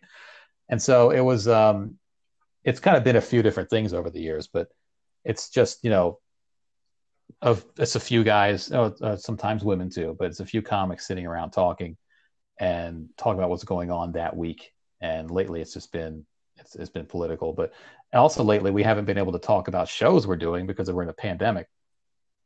right. So we would do a lot of that too, like talk about what happened at a show, whether something weird happened, you know, some crazy guy in the crowd or whatever. So it's just a little bit of everything. It's just we're all just kind of hanging out. but it's uh it's it's three G O right? Yeah, I mean the yeah three GO. It's the website is is just three guys on all three words spelled out, Oh, okay. and then Patreon is patreon.com slash three guys on all three words spelled out, and um, yeah. So what we do is we record two episodes a week. One episode is behind the paywall, and then one episode is free. Thursday is free. Monday is behind the paywall. So yeah, if you want to hear it, gotta gotta force up some bucks, which I'm gonna start charging people for my shit. God damn it. Why not make a few bucks out of it? Ah, yeah, we'll get to that. Anyways, um, no, but yeah, three guys on. Uh, are you on Apple or, or Yeah, we're on we're in all the places. So okay? you know, Apple. I think yeah, we're on Stitcher, we're on Spotify. Um, I think all the places. I, I don't know if we're on Google Cast right now. I think we were, and then we have to re resubmit or something like that. But yeah, we're wherever. Just Google it. It- It's it's wherever you get podcasts. Yeah. All right. Now I had a weird thing with Google Cast for a minute when they sent me an email and they were like, "You're not on. Never mind, you're back on." I'm like, "All right, whatever." Yeah, I mean when it was like Google Play, like we were on, but then yeah, we got an email like that, and so I don't know. Our host site Podbean, I think, takes care of that normally, but I don't. I don't. I haven't checked. No one listens to Google Cast, so Right. I know. It's it's like Spotify or Apple. So right, exactly. Yeah, yeah, Um, so one of the things that I was saying to you earlier is that I, I really do think you are one of the best joke writers that I've ever personally known. I mean, I've met comics. I mean, I'm talking a few episodes back. You know, I got to sit and talk to George Carlin for five minutes in LAX because my flight got canceled. okay, cool. Um, yeah, no, it's great. Um, but you really are. You're you're really one of, one of the most solid joke writers I've ever met, and I want to talk about your album Vintage, yeah, which it's dude, it's one of those albums. I I, I listened to it. Uh, when when did it come out? Real quick, April of 2017. 2017. Yeah. Okay, so I had listened to it uh, probably twice. Yeah. but I think in the last two months, I've probably listened to it about six times. I got some. because what when I was a kid, um, you know, I would listen to uh, well, Bill Cosby, Slimeball, but I would listen to um, no, but I, but that but that's what I did as a as a kid, and that's one reason why I was a comedian at one point is because to me, listening to a great work of comedy is it it just I, I can just listen to it over and over and over and it's just the timing and the cadence and stuff like that and i gotta tell you man vintage and i was telling you this the other night vintage it's solid dude it is solid Yeah, it's uh, I'm. It turned out probably better than I thought it would because you never know, you know, Right. when you record. Especially there's like that jinx. There's like a jinx whenever you're recording or you got the camera set up, like something goes wrong, right and uh, Yeah. you know the camera. Always when you're recording Yeah. like when you're not recording it's like i killed it and Oh, then you record and you're like god damn it when you're not recording, you have that heckler that you have a perfect comeback on, and you're like, oh man, this would be great to post. Oh, the camera died. Oh, Okay. Yeah. yep. Yep. So I recorded three shows, three like hour long sets. I think I did an hour 10 each night. And then the, the album is an hour long. So I kind of tra- cut out a couple things. Um, but it turned out really well. In fact, it turned out the reason I recorded it in December 2016 and I did all the editing and mixing. It took that long to put it out, April, like late April, because because there was like so much to choose from that did well. I'm like I was trying to craft it and figure out the order and which show should I pull this bit from and that bit from. And I started hating the sound of my voice, so I had to take a break, you know, and all that stuff. Right. But um, like, where, where do I put the butt fuck joke in? right, exactly. Not too soon. got to put it in a little bit. They got to earn your trust first. Dude, that every, every time I hear that, I literally the uh door number two, man. I swear to God that uh kills me, kills me. Anyways, I'm sorry. Go ahead. Yeah, yeah. So I um, so I finally put it out, and also that was my first album after like came out in 2017. So right after like you know 19 years, that's part of why I called it vintage because right you know something that kind of ages well or whatever. Some of the jokes were older jokes that I brought back just because. Mm-hmm. Otherwise, they just disappear into the ether. Like you don't have these jokes Good. anymore. We all have jokes that we stopped doing never recorded them and they just don't exist anymore. Right. And you can't bring, bring some of them back. I can't talk about being single, you know, right. dating. So you could talk about when you were. Yeah, but I, I wouldn't. I wouldn't breathe life into those bits. Like I wouldn't. You know, they, they wouldn't Exactly. work. You know, they wouldn't be Yeah. current or you know, I would just not do them. So there's a lot of bits that just go away, but there were some that were like, oh, I can bring that back and maybe rework it, revamp it, rewrite it. So And then you're then you're the old crusty dude again. yeah, hey, it's gather around, kids. This is this is how an album should sound. Let's have lunch. Let me tell you about albums, kid. Get yourself a club sandwich, and we're going to talk about how relationships should be. Come knock on the door of my van about eleven thirty. Wake me up. I'll take you to lunch. Yeah. Yeah. So and then also I, I called it vintage because the um the picture on the front is an old picture from like me and my brother when we were like Right. three and four years old, maybe. Yep. So And and he was your older. He's your older brother. older brother, one year older. When you're older. So Uh, that like I was, I was like, oh, you know, vintage is. I I wasn't sure of the title either, but then once I once I saw that picture, I was like, that's going to be the album cover, and then it all kind of came together after that. well, it's the coolest shit cover. I just I, the, one of the things that when I first saw it, which was a while back, you know, a couple of years, but I saw it. I'm like, what the hell are they doing? Like, cause you had like, cause you had like your fist, you had like your fists up in the air. And I was just like, what? Are they are they protesting or are they just like, it's? But it's just, but So I think, you- and this is again, this is a story. You know, no one really remembers. Um, I was born in Iran, so my mother's Iranian, my father's American. So my father was over there, met my mother, they got married, and then I was me and my brother were born there. We came here because there was a revolution, so you we couldn't stay, and Right. especially if you have American blood in you, like it was like get the fuck out, you know, death to America. You two kids, get out.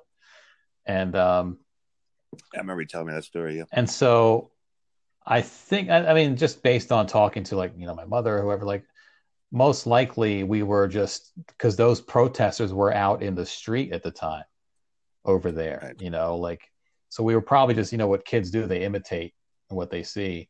And so we probably just wanted to take a picture of ourselves looking like protesters. I'm not even sure. Um. But that picture somehow survived. Like, you know, I had, I had never seen it until, you know, a few months before the album came out. I never knew that picture existed. Oh wow. And my uncle, who lives over there, who was on Facebook for a time, he was on Facebook just posting pictures from back in the old days.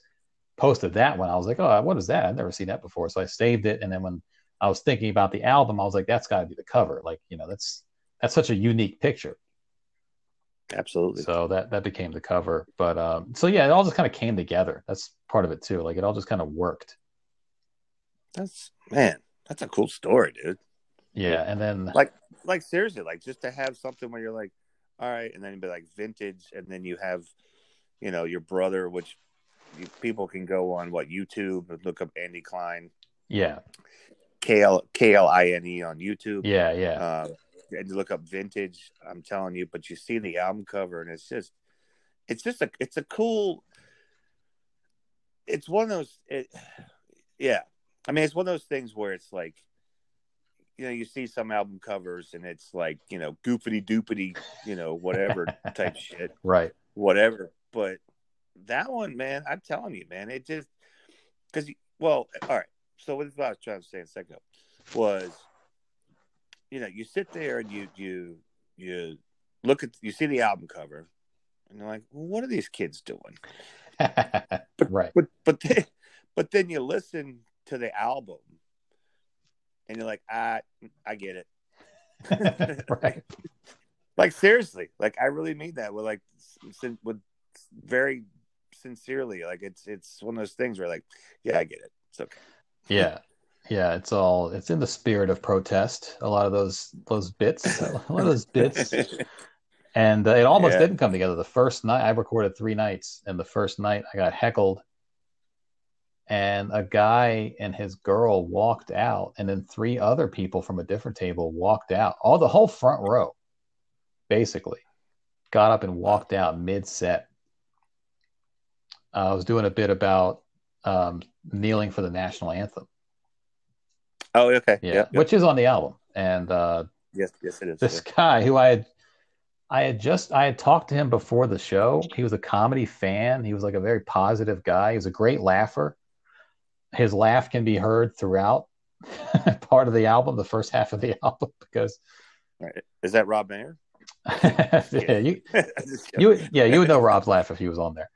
yeah, no, I do, I do. I was just And um, I got to that bit, and it was about because of the Colin Kaepernick protest and all that was going on, and kneeling for the national anthem. And he brought up, he stopped the show basically. He brought up about how his brother had died in Afghanistan in the military, and you know this and that, and I shouldn't say that. And I mean, you know, then the the table of three women like to my left turns out they were nurses in the military and they had seen some sad things. And it was this whole weird heavy moment. There was a guy in the back who was in the military who spoke up on my behalf. He was like hey i'm in the military.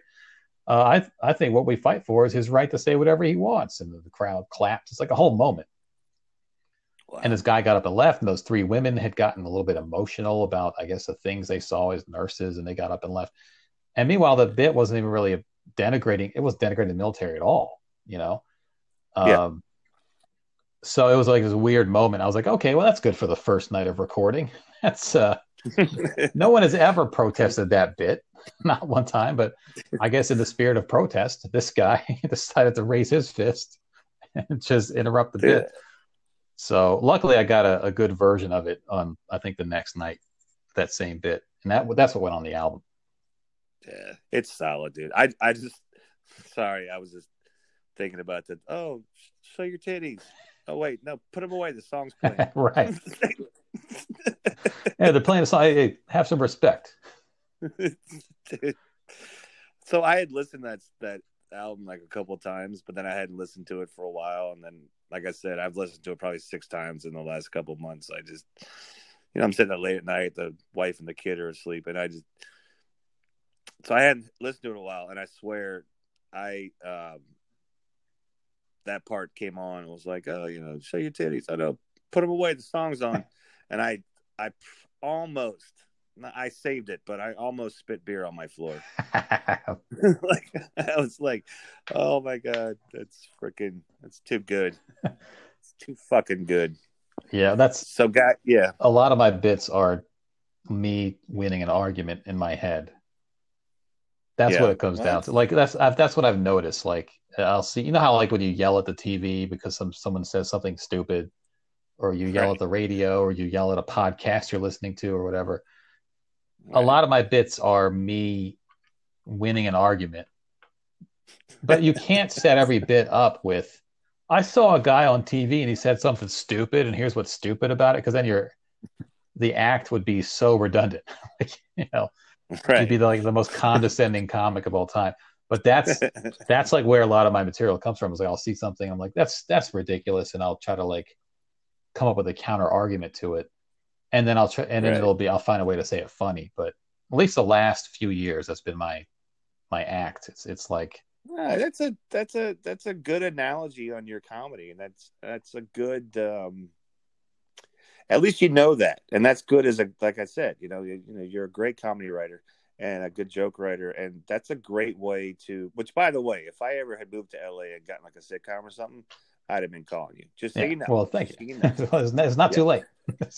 No, well, well, no, probably not. Oh, oh, but um but no but I, but that's a good analogy on yourself and that's one thing i think that has made you a good joke writer over the years is that you you do know yourself um in that aspect and you do kind of understand like okay well i'm trying to win an argument you know with whatever um i although i i, I like the uh your opener on there where you're like all right how many and I say this because I've done some some Facebook advertising right. for the podcast, and you're like, how many people saw the Facebook ad? And that one lady, One lady by herself. yeah, she's like, well, you got your five bucks back. You're like, yeah, I don't. Fuck her. yeah, I, I monetize. I boosted my uh, I because you can just buy Facebook. You can buy whatever you want: ten dollars, twenty dollars, fifty bucks, and it, it always tells you like you've reached twenty thousand people in this radius have seen this ad. I'm like, oh, this is gonna this is gonna be people lining up at the door for this thing, and one person showed up. No, I. But you know what? I one thing I'll say, but but like with the podcast, and I talked about a few episodes about analytics, and it's like you know, of course, it's like ninety nine percent United States, but then I've had people in like Ireland and uh other places, and like one was like Singapore, and I'm like, oh, shit, all right, but it's like, but I've also had people respond where it's like, like I literally had like a free um thing from Facebook, like. Well, you spent twenty five dollars boosting your post and boosting your page, Yeah, so we're gonna give you we're gonna give you a ten dollar ad credit. I'm like for free. I'm like, all right, screw it, whatever. I literally got back. I literally got back things like get the hell off my timeline. uh, go fuck yourself. Uh, like it was just like I I'm just trying to promote. yeah. Yeah, Just mute me if you if you don't want me on your timeline. Just mute me or block me, yeah. and you won't see Yeah. me. That's all you got to do. Yeah. It's just like get the hell off my timeline. That was that was the one that got me. Right. Just some lady, literally, that's what she typed. Get the hell off my timeline. Yeah. Like, I I don't know what the like you chose you had nothing to do with that yeah. you didn't target her specifically Yeah, I wasn't like I'm going to target Rhonda that lives in uh, you know, something Missouri. Like I'm not I wasn't going after her. I was just, you know. oh people go on social media to be angry like that's what gets them Yeah. No, that's definitely gets them happens. going like they, they, they just want to shit on somebody else and and dump out all their problems on somebody else and they feel better for a little while and then it builds up inside of them and they have to go back and do it again you know once you realize that you're like oh okay this is not even about me It could have Well, that's the thing. I mean, you you you cannot win a social media argument because, you know, it just it's never going to happen because you're going to post and they're going to post and they're going to post and they're going to post and then, right you know, next thing you know, it's uh, you know, Wednesday and you've been up since Sunday trying to argue with this person and then, you know, like okay, this is stupid. So, Yeah. Someone is typing a comment. You're watching those three dots bounce up and down. You're like, bring it. yeah. Let's. What do you got to say now? Yeah, my brain's smarter than yours. Not really. Yeah, and all and this, these 20 people are going to know it. so, uh, all right. Or what? Seven? Yeah. It's great talking to you. We should probably. All right. So, but uh, what have you been doing? What has Mr. Andy Kline been doing uh, during all this this whole pandemic shit and everything else like that? What have you been up to? Um, you know, I've said this on other podcasts too, probably my own, but I it turns out I am built for pandemics because I'm an introvert. I like to kind of stay home and just kind of do Yeah. my own thing. So I haven't been out of the house in a month. Yeah, I mean that's that's great. I love to hear Yeah. shit like that. Like I'll go out to the store, and sometimes what I'll do is I'll go drive around. I, I I like to go for a drive. In fact, I do a lot of my writing, comedy writing, doing that. Like I have to be in motion, walking, driving, sitting on a subway train, something. I can't just sit at a Right. at a notebook or whatever. So I go for drives a lot, and um, other than that, like I haven't done much of anything. Like I I've done a couple shows, but I've mostly stayed away from shows. I haven't even been doing a ton of writing because I need shows to write. You know what I mean? Like Yeah. I, I like I had not written anything from like March until like maybe June. Like I, I had a lot of thoughts because that was also the all the protests were going on, the George Floyd protests and the pandemic and the lockdowns. There's a lot going on. And I was like just letting it slowly come into focus. But I hadn't really written anything specifically. And then someone texted me and said, Hey, I got a show, an outdoor show on a rooftop. Do you want to do it? And I spent like a few hours thinking about wh- whether I should or shouldn't, because this was like in June. It was still like, you know, things were beginning like that summer spike. And the moment he offered me that spot, my comedy brain turned right back on.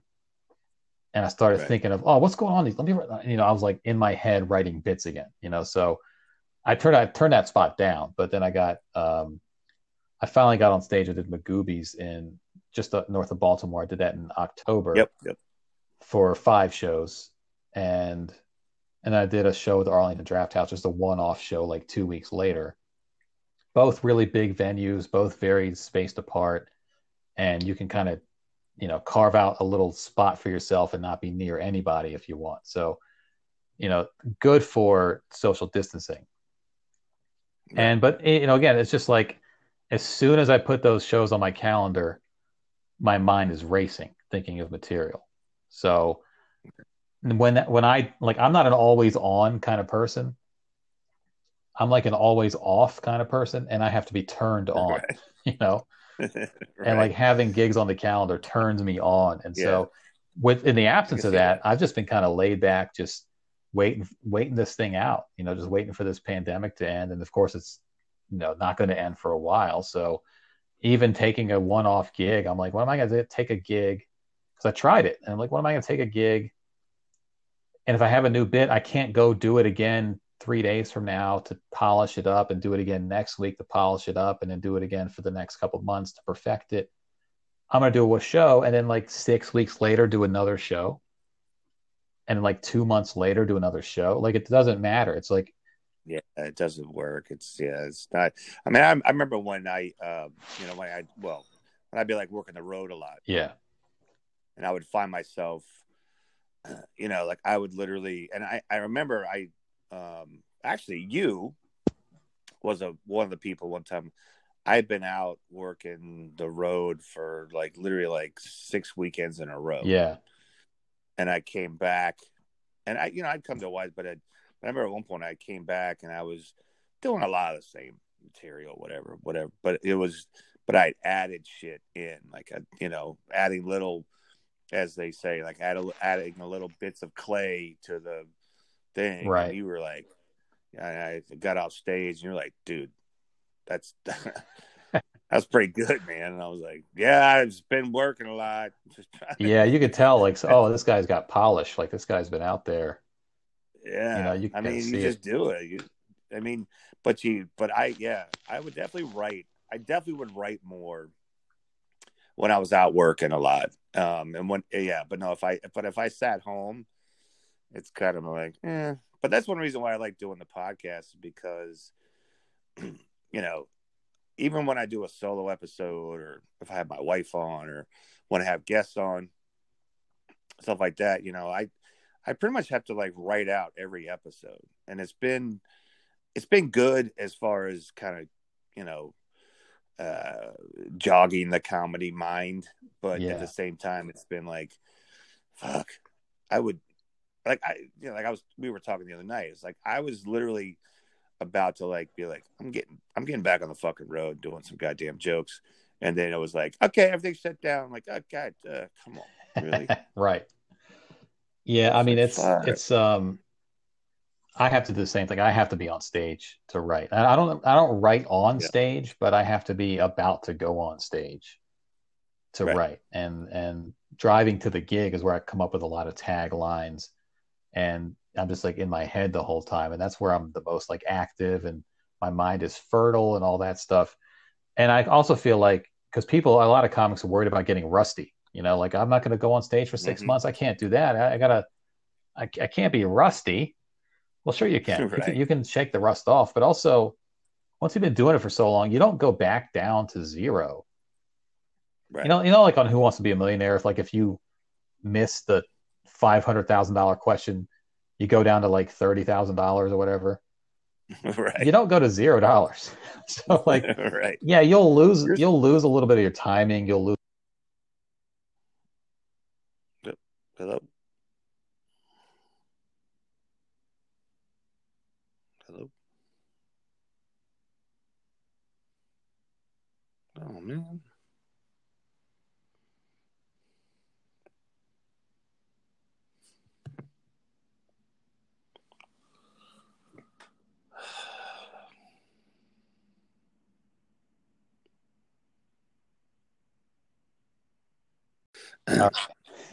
Hey man, sorry about that. You start bad mouth mouthing Verizon, see what happens. Yeah. Uh yeah, I don't know what that I don't know. I gotta call him. Uh anyways. um yeah. That was I'll figure out a way to make all this work. I don't know. We'll see. It'll be an interesting episode for the listeners. I mean, the hell is going on with this? Who is what? Yeah. Um. Anyways, but I was I was at uh, actually about to um, wrap things up. Uh. So, but we were talking about the election. Yeah. Well, second. Yeah, I mean, I think um, you know this the the election just a lot of people have, have revealed who they really are, and Yep. we always kind of knew it. We always just kind of thought, oh, you know, it's just little pockets of crazy people here and there, and and turns out there's a lot more people than we thought, and or than some people thought anyway, and they're not going anywhere, you know. And Right. I've I've seen people who were smart on paper turn into idiots on Facebook, you know, and start posting conspiracy theories and you know saying all kinds of outlandish shit. And you know, for me, it's just I don't I don't have any hope for those people. I don't really care about them being redeemed. Um, I'm just at the point where I'm just like fuck them, you know. yeah, I, I am too. They're outnumbered. If they don't suppress the votes, they lose every election. And obviously, they're suppressing votes and they're doing all these things to hold power and all that. But they're not honorable people. Um, they're not good people, and you know they don't have good intentions. So Well, it's I'm- also part of the part of the problem is you know they just people are like, oh well, if my guy doesn't win, then it doesn't, then it's it has to be wrong. right, It's like no, that's not the way it freaking works. You know, yeah. I mean, it's but you know they. I don't know if they really know that they're full of shit. They might deep down know that they're full of shit, but it doesn't to me it just doesn't matter any explanation they give is they want to hold on to white supremacy you know this is the lengths they're going to go to they'd rather destroy the constitution they'd rather destroy the government they'd rather do all that than see white supremacy go away because that's really what it comes down to. It's, it's about maintaining a certain power structure um, that benefits certain people. Yep, you know to the detriment of others. And so this is this is the you know white white supremacy is um is very agile. I always say that it's uh you can't it's hard to stamp it out. It's, it's just out there. And there are people who buy into this bullshit you know and for me it's like if i'm not going to stay friends with anyone I, i've i've written people off you know just through facebook posts and stuff over the years i don't have any family members you know people have that thing where they're like oh but but he's my uncle you know Yeah. i don't Yeah. have family members that i've had to confront about that but I, at this point i'm just there, there's no need for me to coddle those people or embrace them or try to understand them or any of that stuff yeah. No, I've I've said to people, and well, you know, told friends of mine or like uh, my wife and stuff, where I'm like, yeah, I'm literally still only friends with this person because I just want to see how crazy they could act. I got a couple of those. I got a couple people on Facebook. Yeah. They're my test cases. Yeah. Um, I don't. I'm unfollowed them, but I didn't unfriend them. And every now and then, I'll just check in to see how far they've fallen. Yeah. And it's fucking fascinating how how quickly it happens. You know, Yeah, and. And I'm sure this is already being studied. You know, and I'm sure it's going to be studied more and more as far as how people can fall down these rabbit holes and what the psychology is behind it, et cetera, et cetera. Um, but I'm at the point where I'm like, well, you know, let someone else carry the burden of having empathy for them. Let someone else Yeah. burden with trying to redeem them. I'm not going to carry that burden. You know, I don't point, care. man. And that's part of like going on the road too. There's a lot of those Trump people on the road. You go, you drive to these small towns, there's Trump signs everywhere. And you go, you start doing a particular bit or talk about a particular topic, you see their faces change and you see their demeanor change. And it's like, well, fuck you, you know?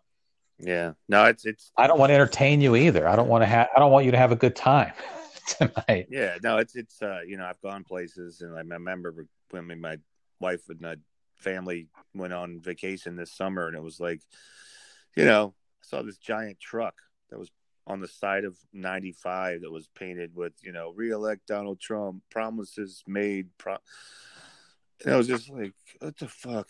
I'm like, okay, whatever. Yeah. Like that that's your that's your opinion, but you know, but and then you go to like the local grocery store when you're down there or wherever, and you got some dude wearing a you know a tight wife beater and he's got no mask on. His wife has a mask on and doesn't look like she's very happy. And it's just like, you know, it's just it's just the you know the the masker not masker. It's like you know looking at each other and the, the not masker is just looking at you like yeah fucking say something and then the, of course you know like I, we my wife and I we were down there we were this summer this lady she had a mask on right Yeah. it was on her elbow Why Yeah. even bring it? Why bring it if, if you're not going to Yeah. wear it? Yeah, that's what it was she was on her and the only reason she had it on her elbow was so that she could put it over her face when she went to the checkout counter Right. Otherwise, you're all in danger. And that's that's the thing. Those are the people who are most likely to have COVID. You know, Yeah. like like oh, if she's not careful here, she's not careful anywhere. exactly and you don't know where she's been. So, yeah, at this point, I'm I'm done with those with those people. There's no understanding them. All the little puff pieces about understanding the economic anxiety of the Trump voter. It's just trying to cover up the truth, which is, you know, they're generally racists, even if they don't feel like they are, even if they don't know they are. They are when you really examine it. And sh- to me, racism is terrorism, Right. especially when it organizes into like neo Nazis or the Proud Boys. God damn it why why the fuck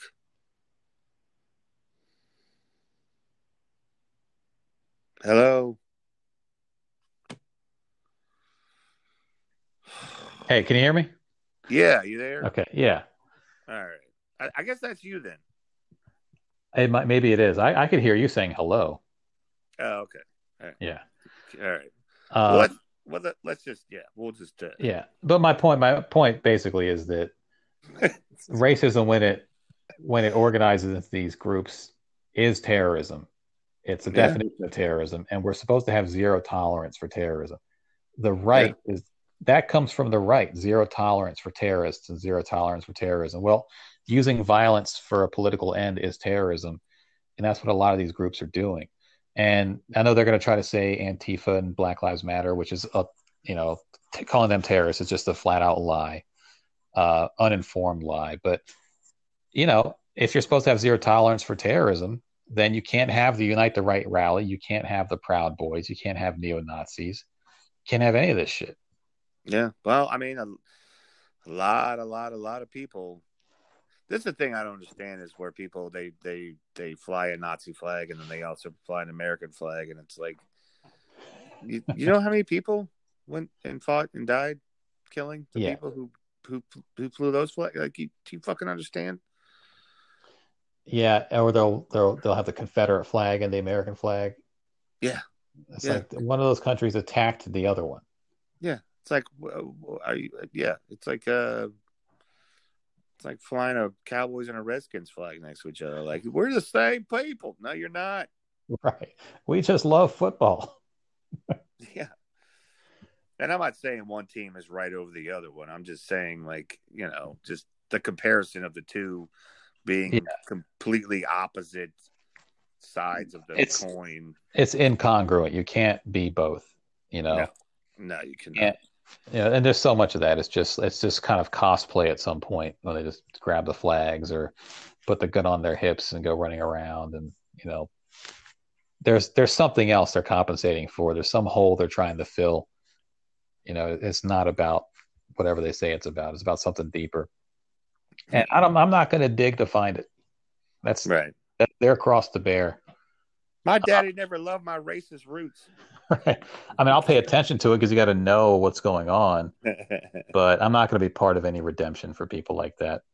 No, you know, they, you. uh, they. I mean, again, my family's half my family is Iranian. You know, like yeah, they they wouldn't want us in the country. You know, they. The only reason I don't look Iranian is because my dad is like fucking red hair, freckle white guy. you know, like his whiteness just counteracted anything. But right. that's just luck. That's just pure, just random dumb luck. I mean, I, I could look, I could look more Middle Eastern. My cousins do, who have you know a white father. So it's like, yeah, those people they see me as a white guy, so they, I'm okay. But what the fuck do they know? They don't know anything about me. They don't know anything about people I'm friends with, and they just I don't care about making them feel better. You know. I understand that. Woo! We, so, we dove uh, deep on that one, huh? No more shows in Altoona. no more shows in Altoona, Pennsylvania. I just sorry, I was going through my notebook and then I just saw this one little note that I I put on here, and it says, "How do you stop hating all the things you don't like about people?"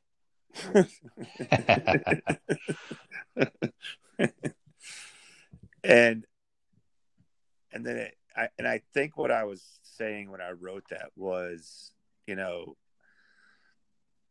like you know, you you just sometimes you, you just you see somebody standing there acting like an idiot, saying some racist shit or doing whatever, and you're just like, how do I just not not hate you for being you know what I mean? Like, yeah. How do, I, how do I just not like you for just being a complete total moron? Right. And it's just it's gotten that point in time, like in in in in, in society, where it's like, you know, I'm tired of people going off because you know somebody tells them, "Oh, you got to put a mask on."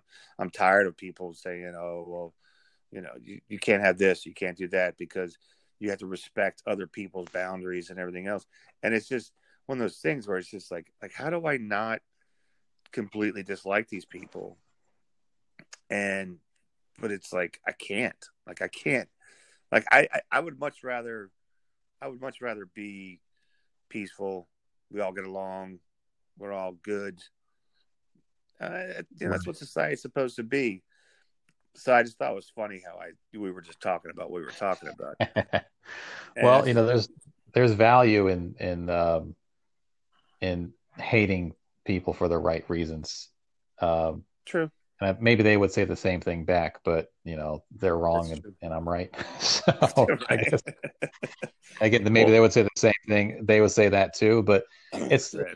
it's just you got to. It's a defense thing. You've got to know. You got to know what you like. You got to know what you hate, so you don't become what you hate, and so you don't um, put yourself in the vicinity of what you hate. Right. No, you, you got to know that about the world around you. So that's why you pay attention to shit like that. Yeah, I've been trying to. Yeah, and and, and I've been trying to kind of tell my son about that lately because he's been very concerned and worried about it. I mean, he's seven years old, so he's kind of like, "Well, what's going on with this?" And it's just been kind of a thing. So, yeah, you got to give him like a seven-year-old version of what's going on in the world. Yeah, I don't. Yeah, like like I'm gonna all right, well, son, these fucking people suck. And uh, he's like, Daddy, bad word. All right. You, you toss him a beer. You're like, sit down. exactly. It's going to take a while, kid. How much time you got? You got time? You got a little time? All right. Well, your mom's in the shower. Like, all right. Let me let me. Talk. Right. Let's take a walk. yeah. So, Andy Kline. I want to say John Miller. Yes. I want to say thank you for being on the show. Um, talking to you has been fantastic. I would love to have you back sometime. Yeah, anytime. Anytime. Um, it's been great. So I don't want to make too loud of people. You know, people got to drive to work and stuff, so we don't want to. No, no. But um, yeah. But thanks for being on the show. So, Andy Kline, uh, three guys on podcast, right? Yep.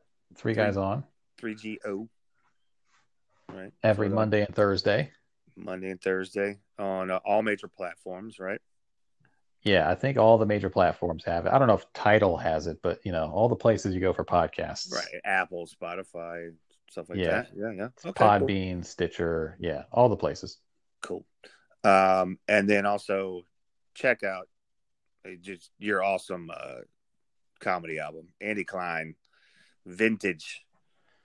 Yeah, give me a, Absolutely. a few streams. I'll make like nine cents off of it, but uh, it all counts every little bit. Well, I mean, it, you never know. I mean, I you're I don't know. Hopefully, maybe I don't know. I've gotten a few bucks off that. I've gotten a few bucks off streams, and it's been out for three years, so you know I'm happy with that. nice, nice. Yeah. Well, as long as you're making your money back from Facebook. yeah, I, yeah, I did recoup the Facebook cost. Good, good, good, good. I'm glad to hear that. It was great talking to you, man. Um, I gotta go do some stuff, uh, but dude, it was great to great to talk to you, man. I mean, like I said, you're you're a solid comic. Yeah, you're a nice guy. Like you know, I'm. Yeah, I. So, and I, I sincerely appreciate you being on the show, and I can't wait to uh, listen to this and publish it. And um, we're gonna have you back again soon, man. I'm I'm please please tell please tell uh the wifey hey. Please tell Elizabeth. Yeah, I'll do that. Yeah, And um I hope she's well. And uh pet all your um your animal babies on the head. right. The fur babies. The fur babies. nice. Yeah, yeah, it was a good time. Thanks for having me. Yeah, man. Absolutely. I just yeah, I feel like we're hitting the limit. I mean, obviously, I mean I, we could sit here and talk for hours, but it's you know Right. There's a lot of stories. There's a lot of stories in the world. Um, but uh, yeah, hit, but hit me up some other time. We don't have to be on a podcast. We can just talk. Yeah, yeah, definitely, definitely. All right, man. Cool. Thank you so much for being on the John D Podcast, episode number 27, Vente Seis. I've been your host, John D. Miller. This has been my guest, Andy Kline. Yep. And uh, yeah, so we'll talk to you soon. All right. All right, man. Take care. All right. See you.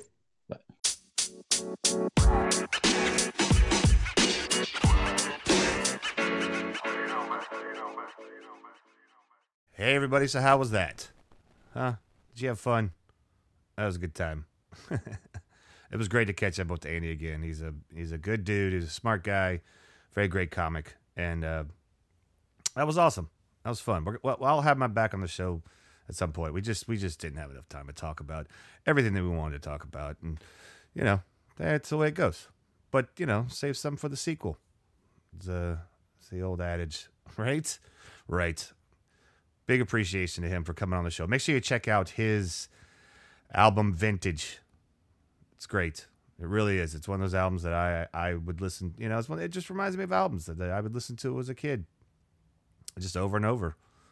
So make sure you check that out. Vintage, Andy Kline, K L I N E, Andy Kline. Uh, also, um, make sure you go and check out the podcast that he co-hosts, uh, which is Three Guys On. I think he said in there um, in the interview that uh, I think it's three T H R E E guys on. Um, yeah, it's a good podcast. It's a good listen to. So, really, yeah, a lot of thanks to him for doing that. And um, sorry about the audio. I'm working on it, people. You know, I got the studio stuff, which I'm studio stuff, which I'm using now, but the remote stuff's a little different, and um, I'm working on improving it. So, brings me to my next point, right? Like, subscribe, download. listener support buttons, right? You want to throw me a buck or two? You can do that. Help me, maybe, you know, next uh next couple episodes will probably be just me or uh, Liz will probably join in at some point. Um, so yeah, but as I always say, if it comes down to me or charity, give it to the charity. Okay. Yeah, feed more. Big organization helping out right now. People in America need food, right? Uh, Feeding America, another another uh, organization that does that. No kids hungry. Um, you know, as I always, you know, and I reiterate this, uh, you know, a lot of kids they're in virtual school, but you know, they're a lot of these kids, and I I saw it as a kid, and it happens today. You know, a lot of these children, their best meals of the day come from when they are at school. So make sure we do that. No kids hungry. All right. Very important. Uh, Wounded Warrior Project, uh, another organization that is near and dear to my heart. Um, you know, our brave men and women that have served our country have gone and uh, they have come home with uh, physical or uh, inter, you know, internal mental issue, you know, whatever. And they deserve our support. They need our support. They've earned it. So, Wounded Warrior Project, uh, they help out in a lot, a lot of ways, especially in this day and age where, with all this craziness. Um, and then uh, in my area, I'm not sure where where you're you're at. I have listeners from different places, but it's uh, it's Puritan Cleaners. Uh, but there's other places uh, you can you can help out with. Um, but it's called Coats for Kids. Um, so you can either take a gently used uh, coat to the cleaners, they'll clean it and then distribute it to a child in need, or you can buy a brand new coat, take it to the same place, uh, and uh, yeah, just and they'll distribute it. But just yeah, just look it up. Coats for Kids. All right. I mean, I'm just saying, how many people listening to this podcast have never, you know, not been outside at some point, be like, God damn it, I wish I had a better coat. Well, yeah, these kids deserve it. They need it. Let's keep them warm. Winter's coming, people. Winter's coming. Um, yeah. So, once again, thanks to Andy Kline for being on the show today, which was actually last night, but I'm posting it today, which is December 10th, 2020, episode number 27, Veinte Siete. Yeah. Did I say it right in the interview? I might have said it wrong. Shit. Oh, well. Uh, yeah. So, thank you for listening to episode number 27 of the John D Podcast. I've been your host, John D. Miller. Take care of yourselves. Take care of each other. Okay? Come on. Let's get our let's get our stuff together. All right. I'll talk to y'all soon. And uh, all right.